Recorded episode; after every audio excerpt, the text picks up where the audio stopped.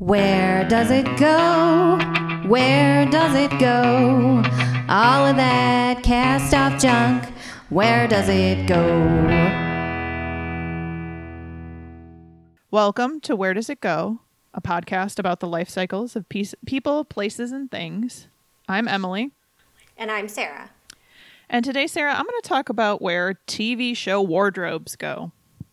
Ooh, And there's some good wardrobes out there. There are. And I was curious about this after trying to find a f- picture or a screen grab or something of a specific outfit for the character Rose Nylund from The Golden Girls. And I cannot find a catalog of Golden Girls costumes. So I may have to make a catalog of Golden Girls costumes just because that's if I see that something needs to be made, I may very well make it. So keep keep a lookout for a new blog.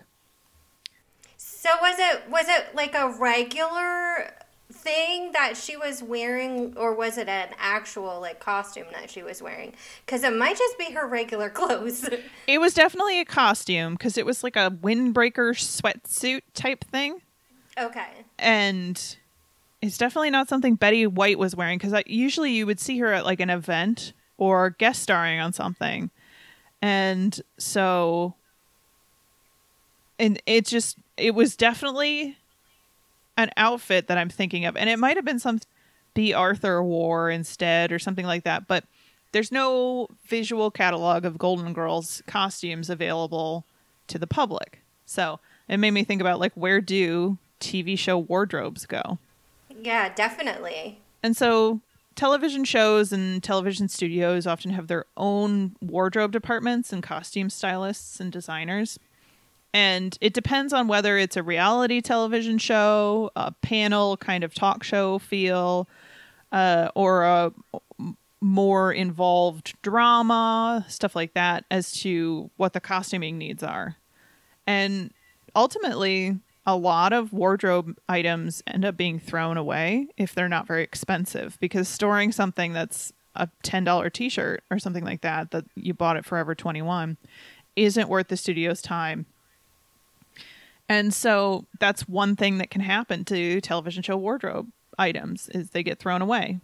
But uh there's a lot of other different things that can be done with them, I found out. Uh and so the most common thing that happens is the more expensive pieces that the rule of thumb that I saw uh, was over a hundred dollars are cataloged before they're used when they're purchased by the studio uh, and then they are cataloged after they're used and then they're stored in uh, a, a studio owned costume rental house and so that costuming material will end up being stored for as long as they want to store it.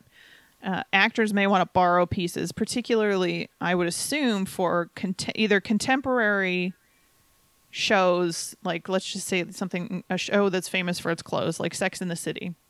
An Okay. actor might want to borrow something for an event, but they tend to need to be returned or the the costumes may be loaned out to other productions. And then there's also the opportunity for the studio to reuse the costumes for future shows. Uh, it's not an uncommon thing to try to spot where certain certain shows that had very sort of expensive or iconic outfits uh, gossip girl is an example that came up a lot that will be reused in future productions. So there's a lot there's a lot of cataloged storage, uh, loaning them out by the studio, and then uh, potentially just reusing them. There's also uh, the occasional outfit that is particularly iconic that is displayed uh, often in rotating collections that are shown in studio tours. So it may be something that the studio wants to keep and actually display regularly versus just storing. Okay. Now, studios don't always purchase items. They may actually rent them, and there are a lot of costume rental houses that are not studio owned. And so they may just have to catalog them carefully and return them. And there's likely sort of a deposit situation and insurance on the costumes. So it, this is very sort of it's it's surprising and not surprising how rigorous the process is, particularly for studio-owned television shows, of making sure you know where these items of clothing have come to and gone from. Now, it's not always entirely practical to keep massive uh, amounts of clothing because if you think about, say, a, a panel show like The View, you have five to six panelists. You have a show every weekday. You have at least one outfit per panelist, which is multiple items of clothes per panelist. You're not likely to reuse a lot of them. You might if the panelist particularly likes a piece of clothing. But a lot of times the clothing used in shows like that are it's sort of an advertisement. And so if it's been purchased, storing it doesn't make any kind of sense. Uh, so there's a few different ways they can be disposed of. Like I said, some pieces, if they're not very expensive, are just tossed. Uh, some are sold in costume and prop sales by a studio, which is open to the public. But that's becoming less common. It's probably unappealing to have a bunch of public wandering into a sale. It's a lot of management. So there have been multiple businesses that have arisen to help liquidate studio stock they no longer want. Uh, it's a wrap in Burbank, California, and the prop store. And I'll include in the show notes just links to these just so you can see. Uh, it's a wrap Hollywood. Uh, probably does excellent business, but they have a terrible website, and I highly recommend that they update it from. It looks like it's from 1998. So We need we need to put that on our road trip. We need to have it on our road trip list. I'm gonna add it. I think that would be so much fun. I would love to go. I was disappointed. So Prop Store sells wardrobe pieces and props and has an online presence. Uh, but it's a wrap Hollywood does not have online selling. Uh, so if they say they do, but they don't. Anyway, it's an interesting website. But I would like to dig through propstore.com or dot .com and see what they have for sale. Uh, so sometimes it's sold to the public. Sometimes the items are, and apparently this is pretty common. Items are sold to staff in the studio in sort of a fire sale at the end of production, or are just given to the co- back to the costume designers or managers, particularly for smaller productions or indie productions. And then they have to figure out what to do with an entire show's worth of clothing and things like that. So a lot of times you will find pieces just donated because who wants to manage an entire wardrobe of stuff? Uh, so donation to local charity shops happens, and particularly if uh, the producers in a show want to lay off their creative staff early, they'll instruct them to get rid of everything as soon as possible versus having creative staff stay on to the end of production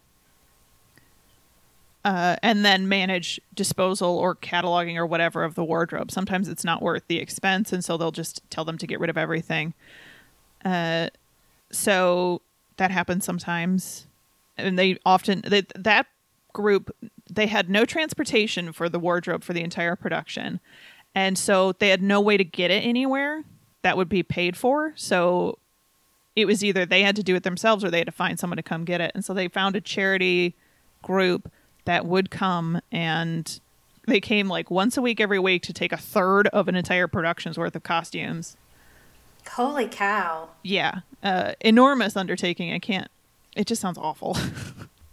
so, uh, one thing that can happen with items this is a quote from a racked.com article. One year at Christmas, the wardrobe supervisor asked me to repair a bunch of bullet holes in winter coats from a, I think it was a mafia show so we could donate them to the annual New York Cares coat drive, which I thought was nice. That is nice.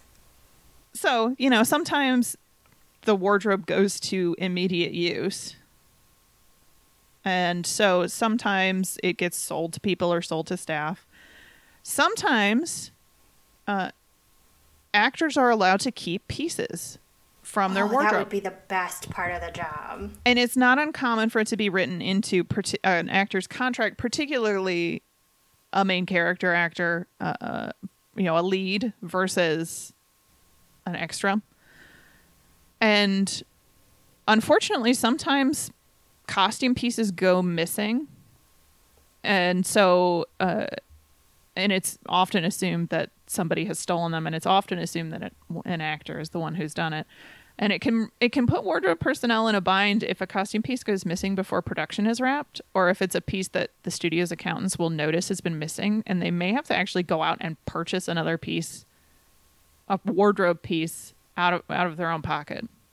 Oh no. Yeah, so it's just unfortunate to see that that happens. It's not surprising because people from any field will take anything, but actors are not typically allowed to keep their costumes unless it is either written into their contract or they sort of beg or or request from production that they be able to have a piece or purchase it. Uh, some costume designers, particularly that design custom pieces, uh, like for shows like Vikings or some of the period dramas, uh, will be allowed to buy back their designs.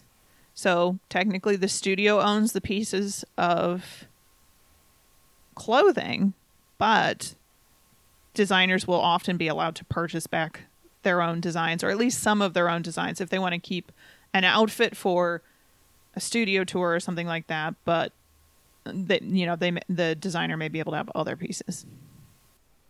That must be frustrating for a designer. I'm just thinking like I've designed this beautiful piece and I know no one's ever going to use it because it is specifically one person's measurements. And I know they're just going to get tossed.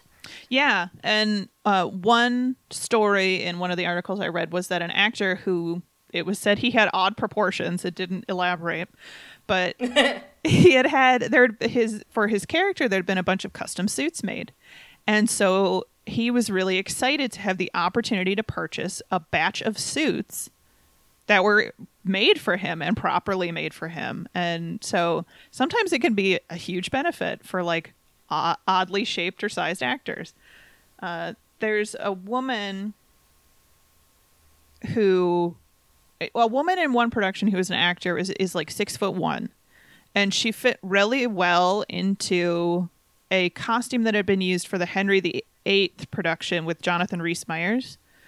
Okay. So she fit into his costume. So they repurpose costumes with different pieces added or removed or whatever and can get really creative with it for like who needs what piece, particularly if an actor or an actress is uh, differently proportioned than you might expect. Uh, so it's kind of cool. So, how do you find these things if you're looking for them? Because uh, I've basically gone through everything that happens. They they get sold, they get kept, they get tossed, or they get donated. Oh, I meant to mention that uh, Wendy Williams, and I don't know if other shows do this, but I know Wendy Williams has done several wardrobe auctions for charity. So it is not uncommon to also auction off either well-known pieces or pieces that are like Wendy Williams is the head of her own show. It's the Wendy Williams show. It's it's like uh, it's like it's less common to have one person be on a talk show at this point, but it it used to be super super super common, and now it's just kind of a thing that some people have hung on to, and versus a panel show. And so, if somebody is well known for being fashionable and the studio has purchased outfits for them, they can be auctioned off for charity as well.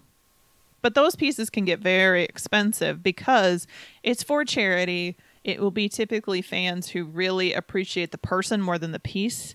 So it's sort of an essentialism of like, this is a Wendy Williams pair of tennis shoes because she wears tennis shoes a lot, uh, versus just I'm buying a pair of tennis shoes.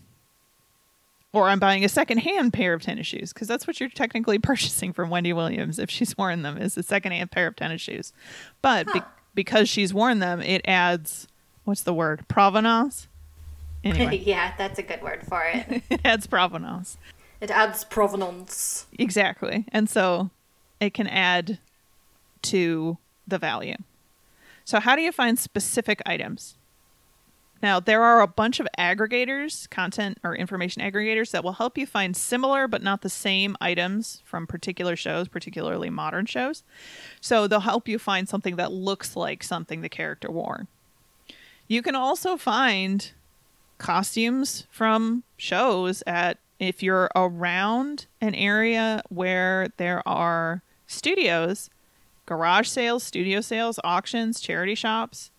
Costumes go everywhere. Vintage shops, if it's an older costume, like for Golden Girls, at this point, it would go to uh, a vintage shop versus a thrift store. And then you can find some online. Now, I I don't I haven't looked into any of this, so I'm absolutely not recommending this as like a first place to go. Uh, but eBay has a, an entire category for TV memorabilia and wardrobes. It seems to have a lot of dance moms costumes, like children's costumes from dance shows. Oh, strange. From the show Dance Moms, that just seemed to come up when I was looking at the. There's a show called Dance Moms. Oh yeah, Okay. It's quite. Oh, was that the Honey Boo Boo show? No, so she was on Toddlers and Tiaras before she had her Oh, okay. own media empire. Dance Moms is takes place with regards to I believe a single dance studio. And oh man, there's so much drama surrounding that dance studio and Of course there is. the the the woman who ran the studio went to prison for a while. What? I don't remember what for. And I don't, I mean, I'm not going to comment on whether or not she deserved to be there or anything like that because I don't know. But it's, that's how much drama surrounds that show is that there has been prison time involved. and so there's there's claims on eBay of like this is from this show, this is from that show. Do you are you definitely getting what you're paying for? I have no idea. So that's just worth thinking about. And I'm I honestly have no idea how you'd verify that. Uh, there are occasional costume designers that will sort of tag pieces with like a little I don't I don't even know what, but there was a costume designer that said that they tagged their pieces so they could see them reused in other shows. I don't know how they managed to do that. Maybe like something about the collar or whatever, but and then there's also a collectibles and memorabilia section of Etsy that has some pieces that claim to be from television shows. But by and large, you either are not going to be able to purchase a costume or you are going to have to go through a studio liquidator or make friends with people who work at television studios. So that's where they go. Wow. I'm so excited. Like I I really want to go to these places and see I love shopping for vintage. So COVID needs to get over, Emily, so that we can go on this trip. I agree. And Nick immediately said, Are you going to go there like you're going to the place where all the junk from the airplanes goes? oh god, yes. so I would enjoy that. And uh, one thing I did forget to mention is that sometimes, particularly if a piece is re- connected to a television show that is has become a key component of American history. I talked about Bob Ross having art in the Smithsonian. He has art in the Smithsonian next to stuff from Mr. Rogers' Neighborhood and I think Julia Child's cooking show and things like that. And so these are television shows that uh, likely have pieces of clothing donated from studios or purchased from studios. So that's just another thing to think about is they can end up in museums. Yeah. That's so cool. I'm so excited. I have this thing about sequins and glitter, so I'm like I'm I'm assuming there's a stores in California just full of sequins and glitter costumes. Probably. And it's probably pretty fascinating to see, say, like the costumes from MASH next to the costumes from, I don't know what studio did MASH, but let's just assume next to the costumes from, Cabaret. Uh, yeah, or like. Or, or like solid gold, the solid gold dancer costumes, or Yeah. you know, it's just fascinating because shows can be so different and produced by the same studio. What do their costume warehouses look like? Amazing. Yeah. So that's where costumes go. Television I love it. Thank you. Sure. I'm taking a completely different turn, as is as happens in this show so many times. We are unrelated. I'm going to talk about where the through holes in your body go. So, Emily, how many through holes do you think the human body has? So I'm going to classify that. So a through hole is a hole that goes in one way and out another, like completely out. It goes out not the way it came in. Right. And So- I'm I'm thinking so can it be a closed circuit like our lungs? No, that's a blind hole. Okay, so it has to be a through hole. Just one then. Or like one one it's all one system, isn't it? Is it? Yeah, we're going to talk about that. And you can decide afterwards. Okay. so there's the obvious one, and I think the one that you're talking about is the mouth to the butthole journey, the mouth to the anus journey. I'm And also that, thinking uh, of nose and eyes because your eyes drain into your nose and into your digestive system. That's just something I'm thinking about. Yes, and we'll get into that. Okay. So so this has made people liken us to donuts basically. We're just uh, meat around a tube, basically meat around a hole that goes out. Um, I've never eaten a donut with miles of pipe work inside of it, so uh, I don't think about it that way, but it's definitely an interesting thing to think about. So our, our gastrointestinal system, um, and this is the main crux of the whole matter, is pretty amazing and complicated, as as you may know. Food goes in your mouth, goes down the throat into your GI tract. And the digestive system takes what it needs. Then it makes a long travel down into your intestines, uh, or in the case of your uh, pee into your kidneys and then into your bladder and then as pee or you poop. So it comes goes in one way comes out the other. So what about the other holes? I'm going to talk about i'm going to mention some holes in here. We're not going to get too into depth with this.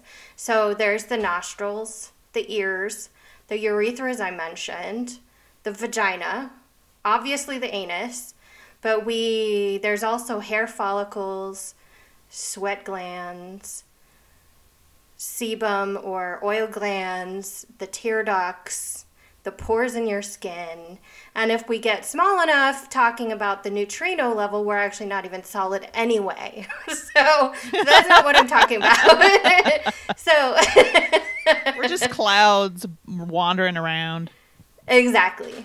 So let's talk about the nose. So we've got two nostrils.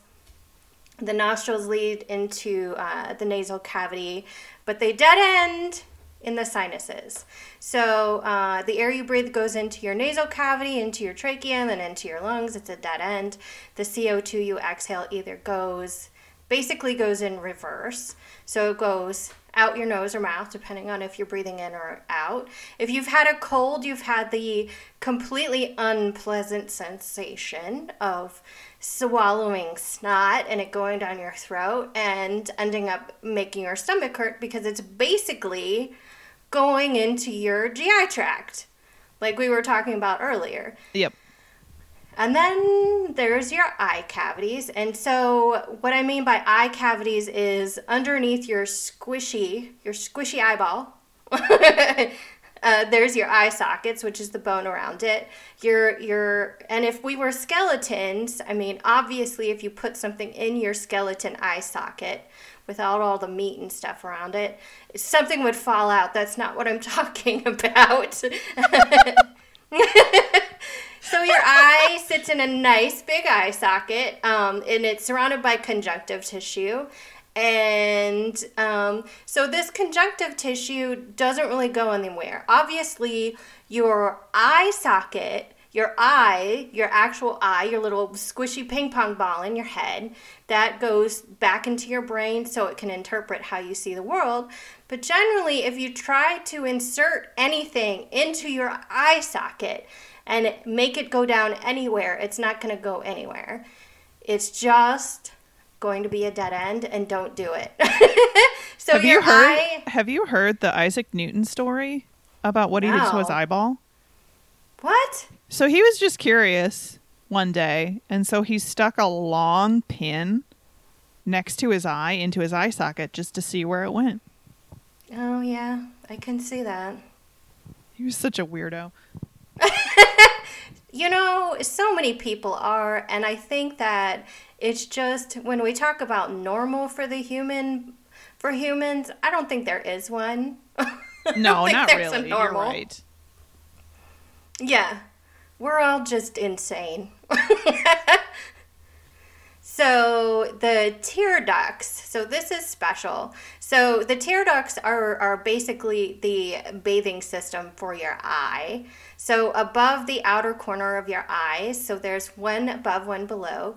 Um, it makes tears. If you cry, obviously you're you're gonna cry uh, tears. Uh, it will actually make some fluid go down your nose as well, so you might get a uh, runny nose. So the lacrimal ducts, that is a that is a through hole. That is a hole that will go. So you can put a tiny piece of something, string, I don't know. I don't know why the heck you would do this, but you can actually take something and go through your lacrimal ducts and it can go into through your nose or through your mouth or down your throat, into your GI tract, and eventually out your butt. I don't know why you do that, but you can. Sure. But it, yeah. it's it's it's basically going into the main system. So we'll talk about later. Is that actually a through hole? And then, of course, your ears. Your ears are blind holes uh, because of your eardrum. If you try to stick anything large into it, it's going to stop at your eardrum. Um, so your eardrum is basically just doing its job, and your ear is pretty much protected. But if you get rid of your eardrum, um, stuff can get through your eustachian tubes and eventually into your throat, and again into your GI tract and out your butt. So then, uh, when we talk about holes, we talk about the vagina. The vagina is a blind hole, obviously, for a good reason. You don't want the baby to come out your mouth. That would be horrible. it would be an adventure. Jeez. Yeah. Yeah. So the vagina dead ends at the uterus, um, fallopian tubes. You're not going to pretty much go anywhere out that way. And though if um, a person is growing a baby in their uterus and i'm not going to say male or female because even even um, people who identify as men can have uteruses the baby has an umbilical cord and she gets her food and her waste through the parent and gets rid of her waste through the parent system um, this doesn't stay in the uterus but it is again flushed with the uh, parent's own system with the bathwater if you were the then there's the urethras, and the urethras are really just an exit hole for the digestive system, as I mentioned earlier. The water or the fluids you drink out of your mouth, probably not your nose, that would sting. Uh, is separated by the GI system, filtered by the kidneys, travels from the ureters into the bladder, and then the bladder uh, exits through your urethra. Obviously, some people are different and they have waste that exit a different way because of surgery, um, but generally, this is how it works. So, is this technically a through hole or a fork in the main hole? That's a question. What do you think? It is a question. I would say I would vote that if different inputs are going to the same output, and it's considered one system, then different inputs forking to different outputs, if it still has to go through the same middle, would be the okay. same thing. Interesting. And then uh, the sweat, hair follicles, pores, those are blind holes. Um, that's because your skin, hopefully, it's doing its job. The the dermis, which is uh, the the layer underneath the epidermis, is uh, fed by blood vessels. Uh, your pores, sweat, and oil glands and hair follicles are dead ends. Um, and they all protect your skin, they protect you from the outside world. And you can be poisoned by substances um, touching your skin, getting through the layers of your skin and into your blood. And that's how you can be poisoned by it. But that's not what I'm talking about. That's not a through hole. That's just kind of like a sponge. Yeah, it's not not as much exactly. of a system, or at least not a much of an intended exactly. system function, I guess. And then, um, of course, if we talk about sweat and hair follicles, we're going to talk about nipples and the milk duct orifices because we do have a few holes in our nipples. We actually have more than one. You might be, well, Emily's not going to be surprised by because she's had a child. Um, yeah. surprised, but- but uh, What pe- what we aren't taught could fill yeah, a and I'm not going to go into everything we haven't been taught because that's called medical school.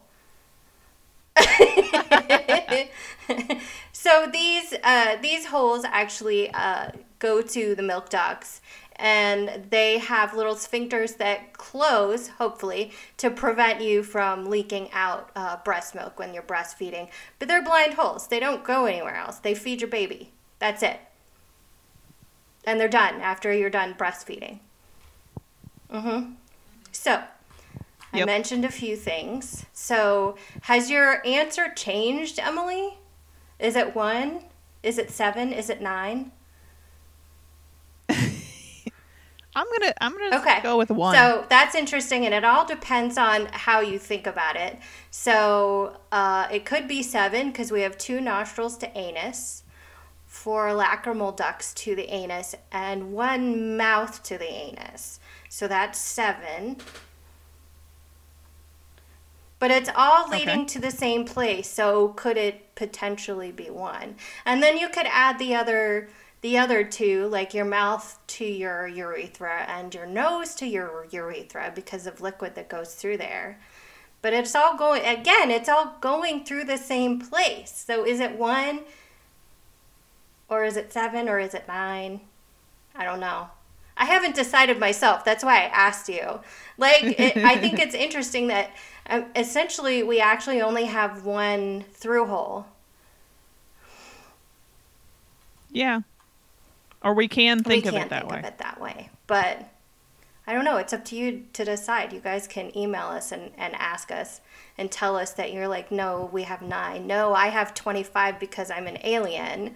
Um, and by all means, if you're an alien, let us know about all your through holes. Well, maybe not. I don't know if I want to know about all your through holes. Let's go to medical school in space.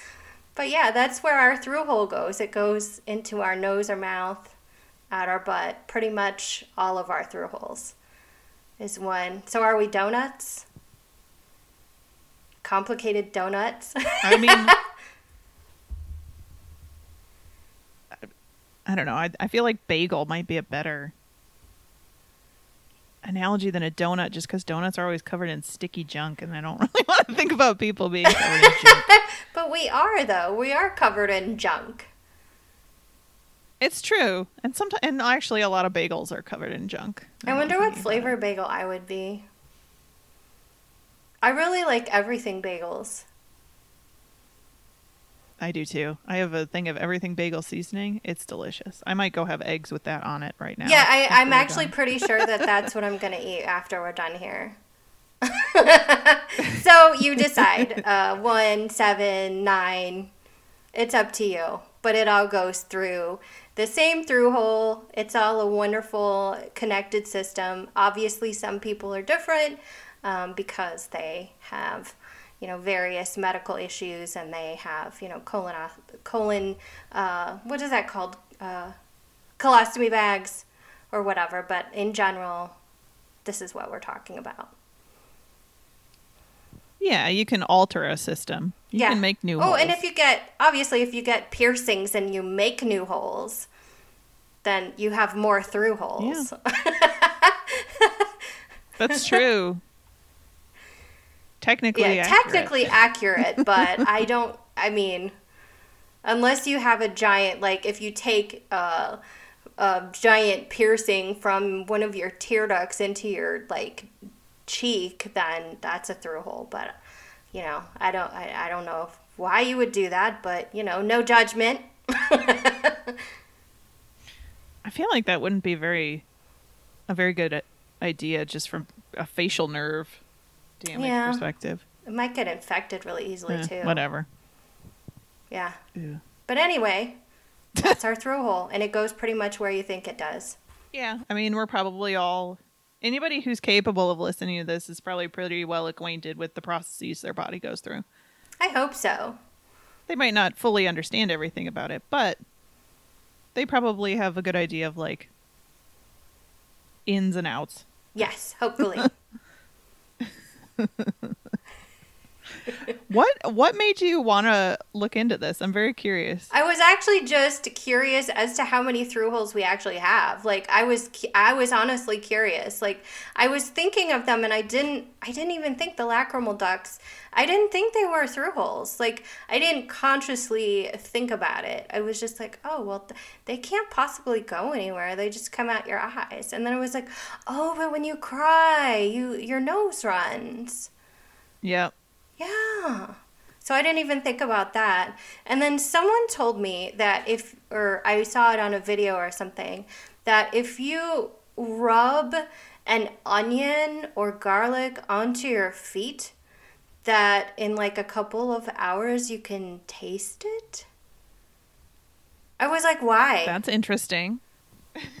that doesn't make any sense. I don't want any foot garlic.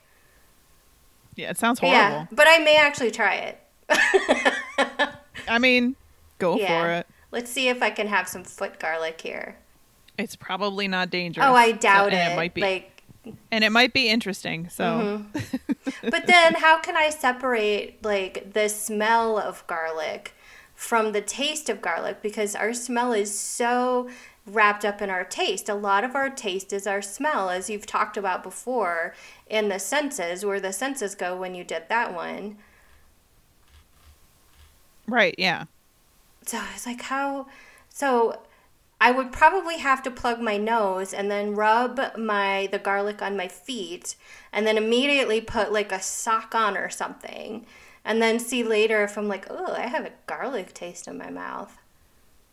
Like I would have to te- separate the very strong garlic smell from actually tasting it later, which I Yeah. don't know if that's possible. I got no idea. Yeah. I anyway. report. Please report back. Yeah, go ahead and rub some garlic on your feet. and let us know. We are not doctors. oh, God, no. I don't have the attention span for that kind of schooling. Yeah. Me either. Thank you, Sarah. Thank you. Uh, so that was where TV wardrobes go and where body through holes go. They're very different things, ultimately. Uh, and you can find us and where we go on where does it podcast.com. You can also uh, let us know about the through holes in your body, the number of them. That's all we really want to know. I don't Uh, want to have any details about your through holes. Thank you. I'm I am also satisfied with the amount of detail I have about other people's through holes. uh, so you can email us at where does it podcast at gmail.com. We are on Instagram and Twitter most often. I think we have a Pinterest.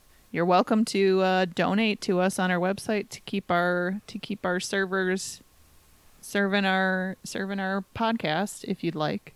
Uh, we also have a Patreon at patreon.com.